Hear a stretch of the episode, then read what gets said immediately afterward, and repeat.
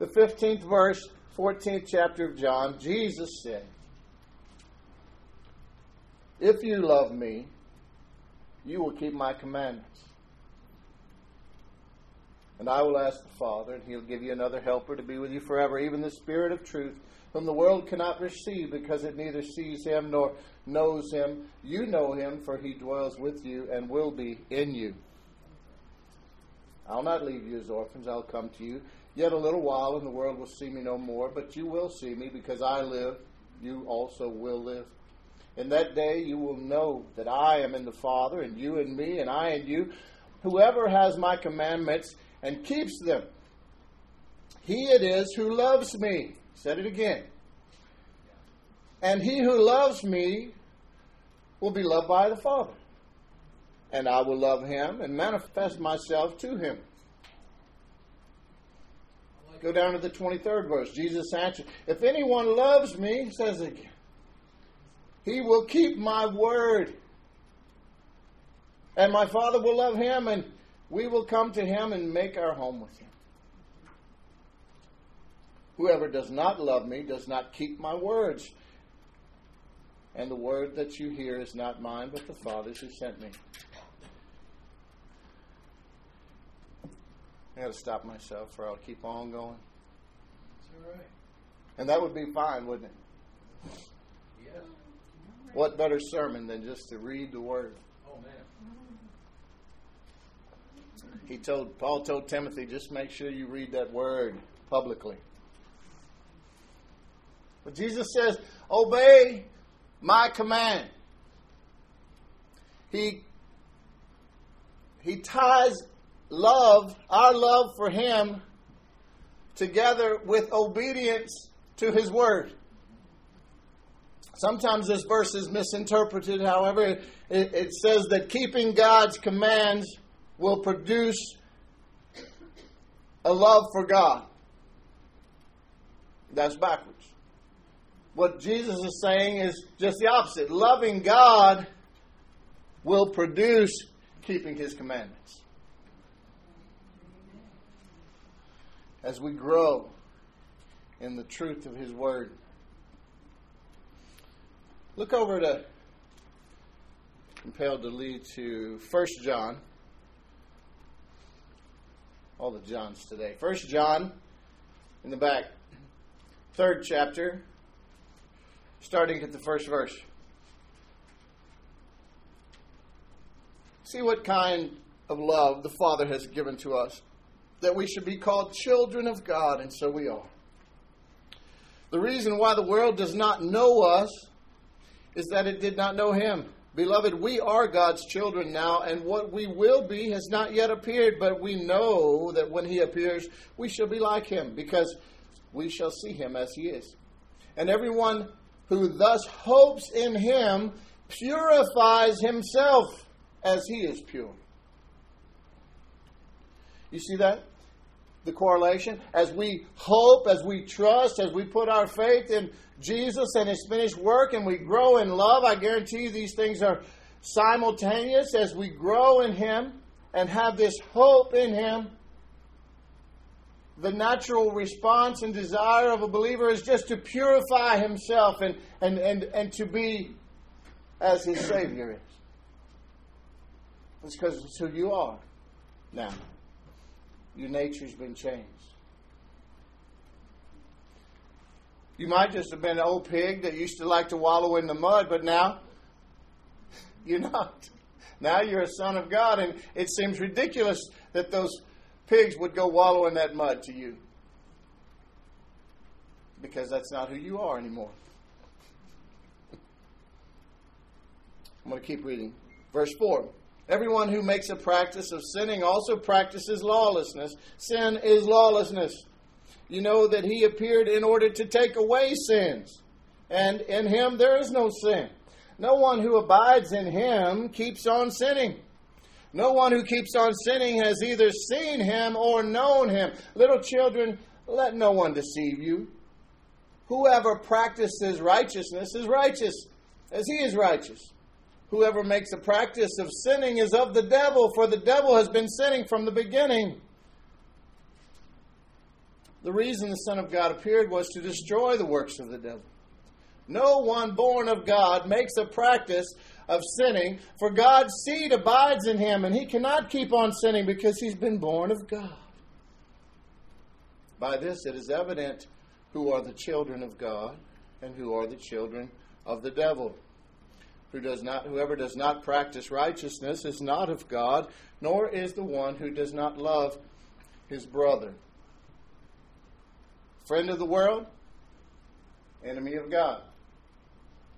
James, the half brother of Jesus Christ, head of the church in Jerusalem in the early days before he was martyred.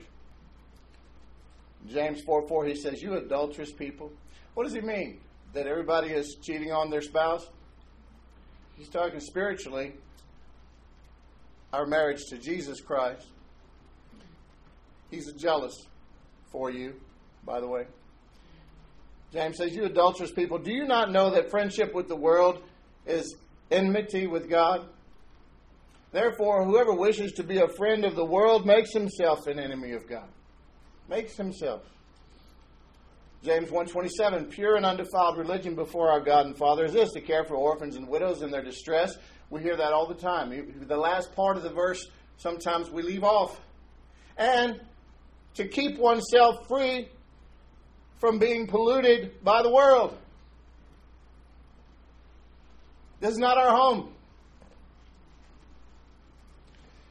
1 John 2:15 Do not love the world or anything in the world. If anyone loves the world, the love of the Father is not in him. Ouch. To blend with the world as a Christian, as the light that has been left here to shine in the darkness, to blend in with the world and to, to hide that light under a bushel, as it were, it kills your witness. It kills your witness. It's not who you are anymore. It, it defies your new nature. And it opens the door for the devil. Access into your life. And it's never you alone. It's always all those around you, those who love you, family, friends. Slave to sin or slave to righteousness. Romans 6 verses 15 through 17 says, What then? Uh, Paul, what then? Shall we sin because we're not under the law but under grace? This is what Jude was blasting the church in the early days for. These people who use the grace of God as a license to sin. By no means, Paul said. Do you not know that when you offer yourselves as obedient slaves, you are slaves to the one you obey, whether you're slaves to sin, leading to death, the devil, or to obedience leading to righteousness. But thanks be to God that though you once were slaves to sin, you wholeheartedly obeyed the form of teaching to which you were committed. Listen, the grace of God provides freedom from the sin of the world, not access to it. Praise God, preacher. Amen. Freedom from sin not to sin. Nobody who truly understands the gospel of grace will just feel free to go live in sin. Nobody. They'll, they'll feel free from it, empowered to overcome it. That's how I knew that night, that last thing that hindered me, that hung so t- tightly to me young little preacher. I was able to preach at Thursdays at lunchtime. Preaching my heart out about Abraham and Isaac, and I heard that pill bottle rattling around in my pocket. And that night I set it on the nightstand and said, Lord, either take me home or free me. Your word says, your word says, your grace gives me the power.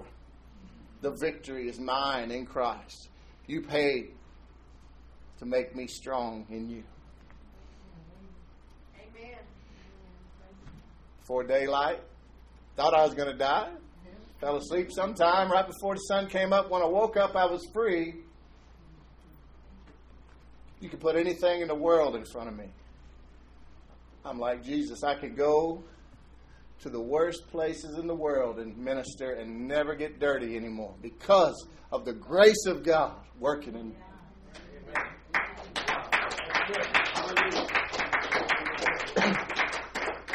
Titus 2 11 and 12 says, For the, the grace of God has appeared to all men that brings salvation. It's available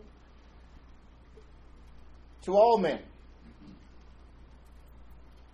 Teaching us to renounce ungodliness and worldly passions and to live self righteous, self, not self righteous. Teaching us to overcome self righteousness, to live self controlled, upright, and godly lives in the present age. This present evil age. How many of you know this is a present evil age? Oh, oh, how do you know? How many of you know Jesus died for all those evil folks? Our battle's not against flesh and blood. It's the devil and his demons make people act the way they do. They need your light. That's right, man. They need your love. I was in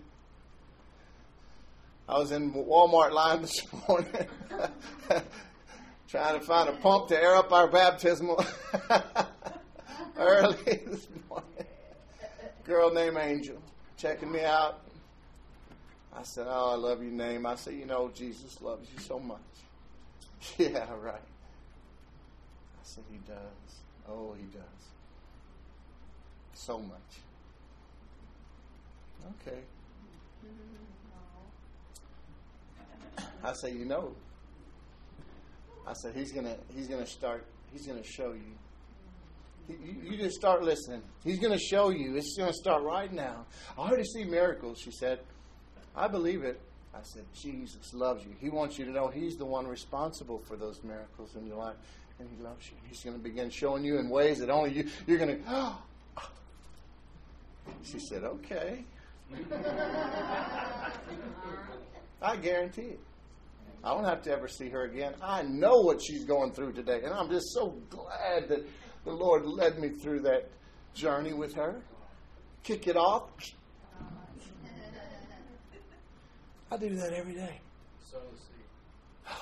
So much fun. And so true. And who better to back you up? Yeah, right. He is so faithful. He's just waiting for you to get something going. One of the hardest things in the Christian life is obedience. The flesh likes to rebel. We don't want to be told anything. we know it all. Ah, We know it all. Mark Twain said, Man, when I was 14, my dad was so dumb. It's amazing how much he learned in four years when I was 18. we always think to know, think we know what's best. And besides, who else should dictate what I do with my life? Just a few examples I looked at in the Bible. I'm going to make this brief today. 1 Samuel, the 15th chapter, the 22nd verse. Samuel said, I love Samuel. Oh, don't get me started, Lord. Samuel responded, God called his name five times. Grace. And Samuel said, Has the Lord as great has the Lord as great delight in burnt offerings and sacrifices as in obeying the voice of the Lord? Behold, to obey is better than sacrifice, and to listen than the fat of rams. 1 Samuel 15 22. He was talking to Saul, who had been anointed. He was king. But this is such a profound truth. Obedience is much more important to the Lord than repentance and sacrifice once we messed up. this is this is where Saul had gone out, defeated some enemies, and remember when I was talking about a couple weeks ago the, the cutting off the head of our enemies, like David did Goliath. Make sure they're all dead and completely dead and gone from your life. Don't stop until you know. Well, that was the rule back then. God told Saul, "Don't let anything live. Kill all the cattle, every every one of your enemies, everything."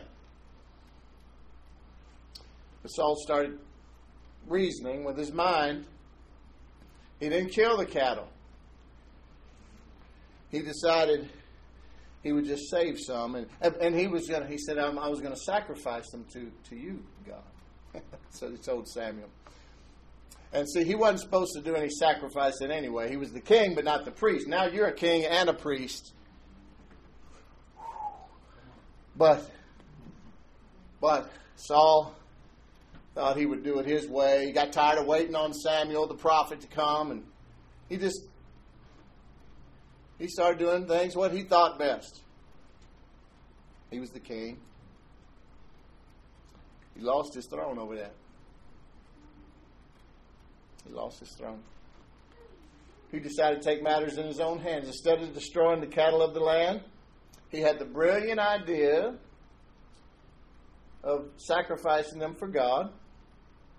And I don't think it was really God. I think, you know, there was I've read there was a practice back then of when they would go out to war and stuff like that, they would they would keep a lot of the animals and stuff to use those for sacrifices so their herds would not be depleted. Selfish.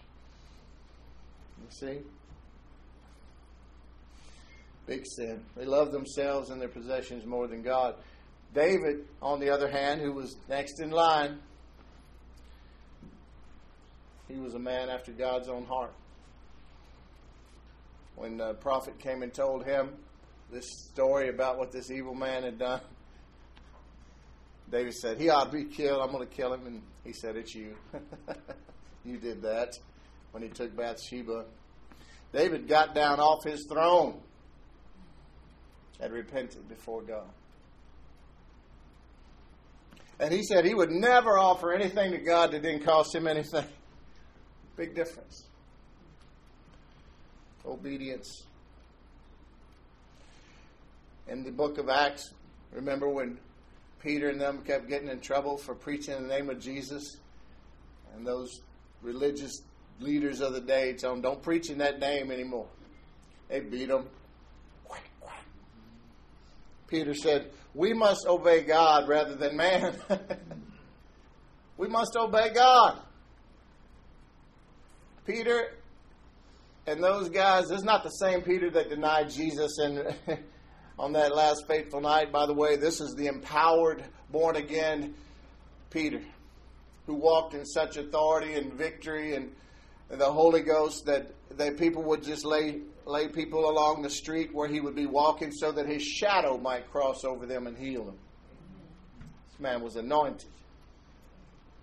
In those early days of the church, these preachers who walked in such power, they could have allowed people to serve them, to worship them, to build them up in the flesh. Other times they could have just agreed, okay, well, we just, listen, uh, church, we just won't talk about Jesus too loud around these so we don't get beat anymore, please. They didn't do that. We have to obey God. It's much better than to obey men. And matter of fact, when they would get beat and they would leave and go back to the church, they they they were sporting those wounds. Hey, look at that! God counted me worthy to suffer for His name's sake That's powerful, man.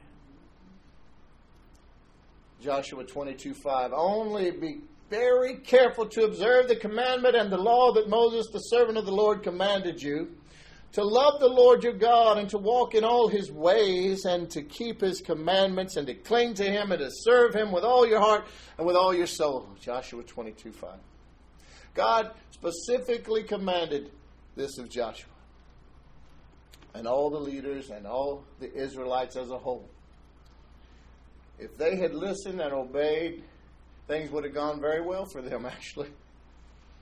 Unfortunately, they rebelled. They forgot about God and His goodness, His deliverance, His power, and His love, which led to many misfortunes later on. Although the whole book of Joshua just shows all these conquests and victories, if you go on to the book of Judges and uh, you'll see how far they fell. doesn't always show up right away. This lack of obedience, the, the penalty, you see? Hebrews 11 a great faith chapter. The Lord talking about Noah, he said, By faith, Noah, being warned by God concerning events as yet unseen, and reverent fear constructed an ark for the saving of his household. By this he condemned the world and became an heir of the righteousness that comes by faith. One man believed God, and it condemned everybody else. You say, yeah, well, you know, Noah got picked. Listen, it had never rained before. It never had rained before, ever. The water came from the ground. He built this boat on dry land. It took him about 120 years. He was an old, old man when he started building it.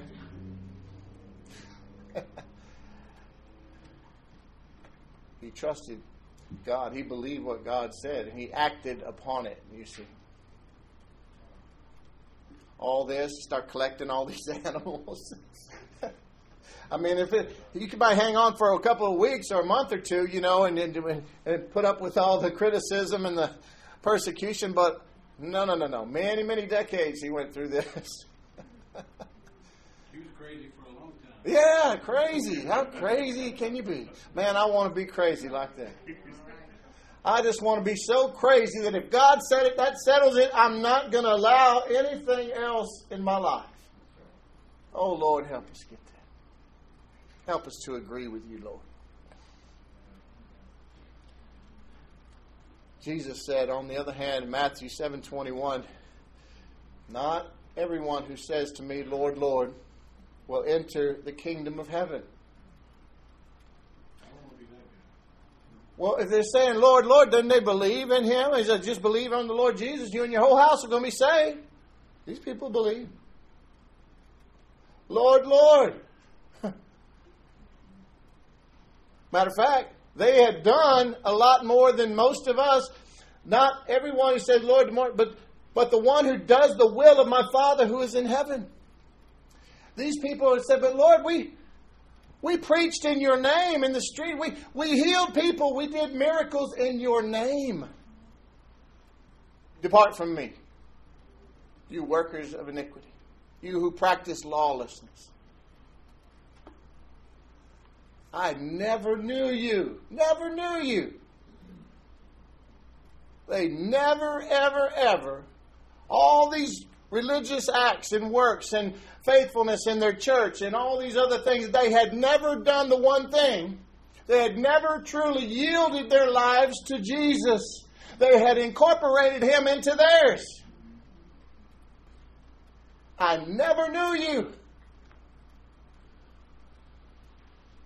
This passage should teach us to examine our lives, our motives, very carefully. God showed me motives was one of the first main doctrines he taught me. He taught me that from Balaam. When he told Balaam to go with those men and then he got mad at him when he went. I said, Lord, that's weird. I know you're not fickle and schizo. He said, I, he said, man looks on the outer appearance, I look on the heart. It was his heart that was dirty. Balaam had deceived ideas in his mind of how to do both get the money and do what God said, and it wasn't going to work wasn't going to work. That angel was fixing to kill him. That donkey saved his life. A lot of people out there looks like they're serving the Lord. They might be serving themselves. Perhaps it's monetary gain. Perhaps it's notoriety. Perhaps they just. I heard a preacher preach a message one time. Some people just like church. They realize it's better, you know, better way of life, whatever. Some kind of void it's filling in their life or something, but they never really yielded that life to Jesus. Those people Jesus says might seem to serve him, but they're really they're really not. It's those people who Jesus are going to tell to depart from him on that day. I never knew you. We need to search our hearts. We need to to make sure that that it's Him living through us and not just us allowing Him into parts of our lives. the Christian life is supernatural life. Supernatural life. You can't you can't do it without the Holy Ghost. I'm telling you now. You can't. You're going to try to live for God and you'll fail. The Christian life is not about you living for Jesus. It's about him living through you. There's a huge difference. One will drive you crazy and work you to death and, may, and leave you feeling convicted and condemned. The other is freedom. Just, I'm tired, Lord. I'm, I'm tired. You do it. You do it. I don't want to do this anymore. You do it. You take this life and you, you live through me. I don't want the burden. I don't want the responsibility. I don't want to make the decisions anymore. You do it, Lord. I know that's what you wanted all along, and here, take it. Do it. You're going to have to teach me. I, I, I've been so headstrong for so long. I've done it my way. You're going to have to just teach me all over again. I'm going to start fresh today. I'm going to kenosis. I'm going to just pour out everything I think I know, and I'm just going to allow you, through your word and the power of the Holy Spirit and whatever leadership you put into my life, I'm just going to submit.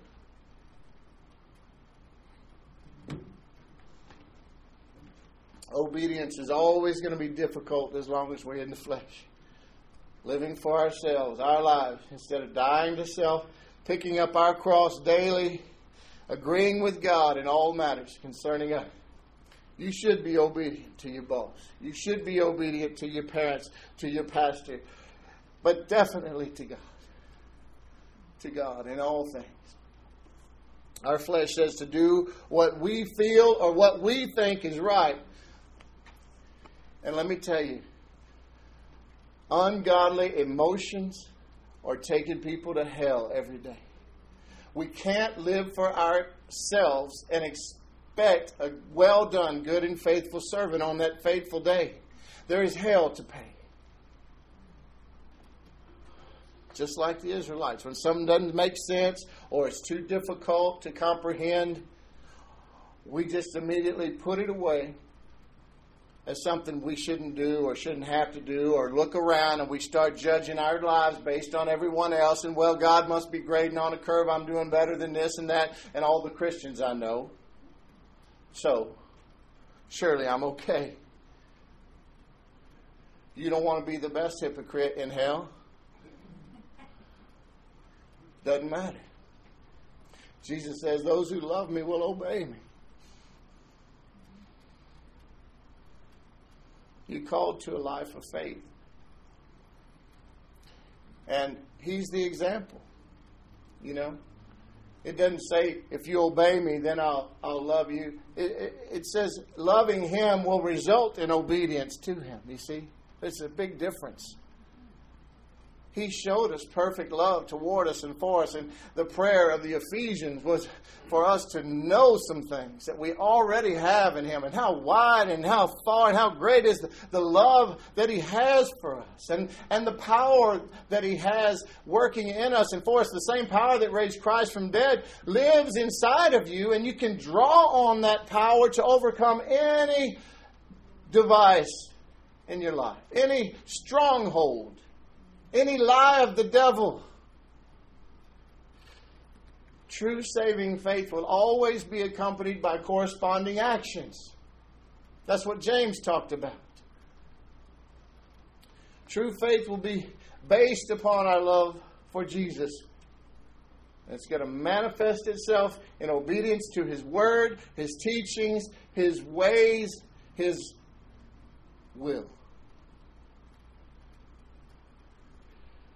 He said, My command is to love others as I have loved you. He is the example of self sacrificing love toward us. We love because He first loved us, you see. That's the new motivation for new covenant. That's why I preach to the new man. I don't preach to the flesh most of the time. I'm preaching to the new man to let you know who you are in Christ and what you have. I preach to the sheep and I'm just let the let the goats starve. Look at your relationships.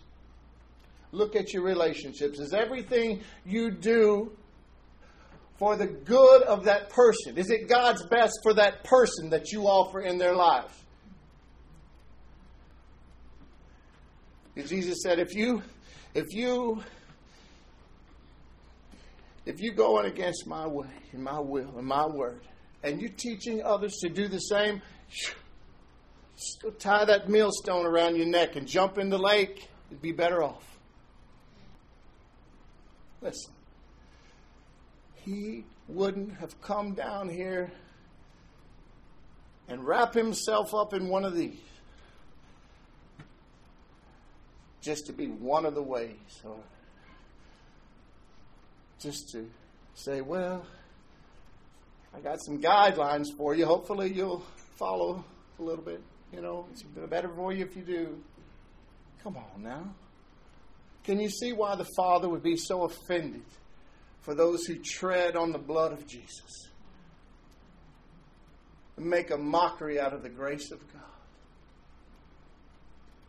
The grace of God is the provision of God. Release your faith toward all that He's provided for you today healing for your bodies, forgiveness for your sins, power to overcome every obstacle, every sin that besets you. Be free. The freedom in God is freedom from the things of the world. Is there anything in this world, if it was removed, would throw you off course so badly that you couldn't handle it? That's an idol. That's an idol. It could be a person, it could be a job, a bank account, a mirror.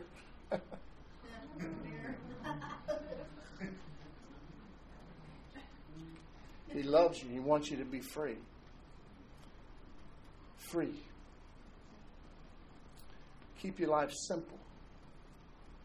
Don't get entangled with a bunch of nonsense that's not of God and try to justify it and balance it and all that. It's crazy and it'll make you tired.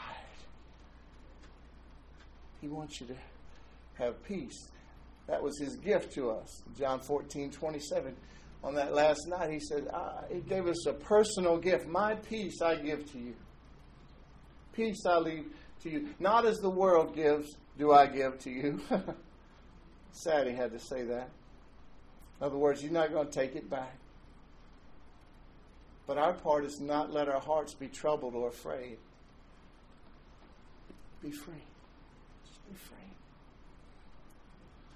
Speaking of obedience, and we're going to be obedient today. How many of you getting baptized today? Anybody? Matthew 28, the 19th and 20th verse, Jesus said, Jesus said, Therefore, uh, his instructions to us, therefore go and make disciples of all nations. Not converts. Not how many did you get to say the prayer? How many did you dunk this week?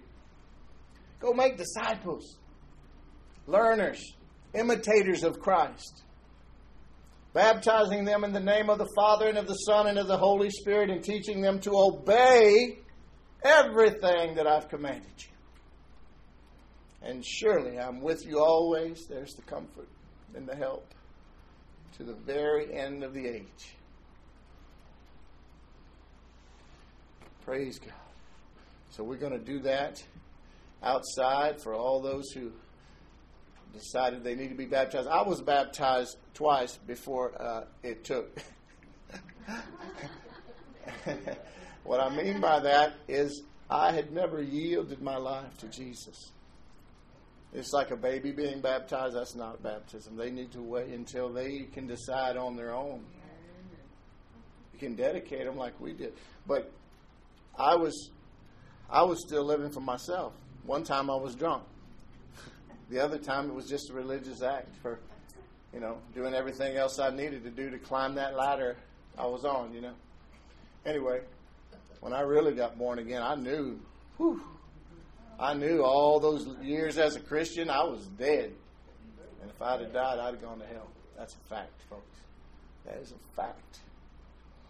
And I would sit on a bar stool and talk to people about Jesus all night in the bar I owned. Might do some cocaine that night. Drive my motorcycle up on the dance floor and spin out. I was a hypocrite, a liar, and I was deceived and deceiving others, and I would have gone to hell if I'd died.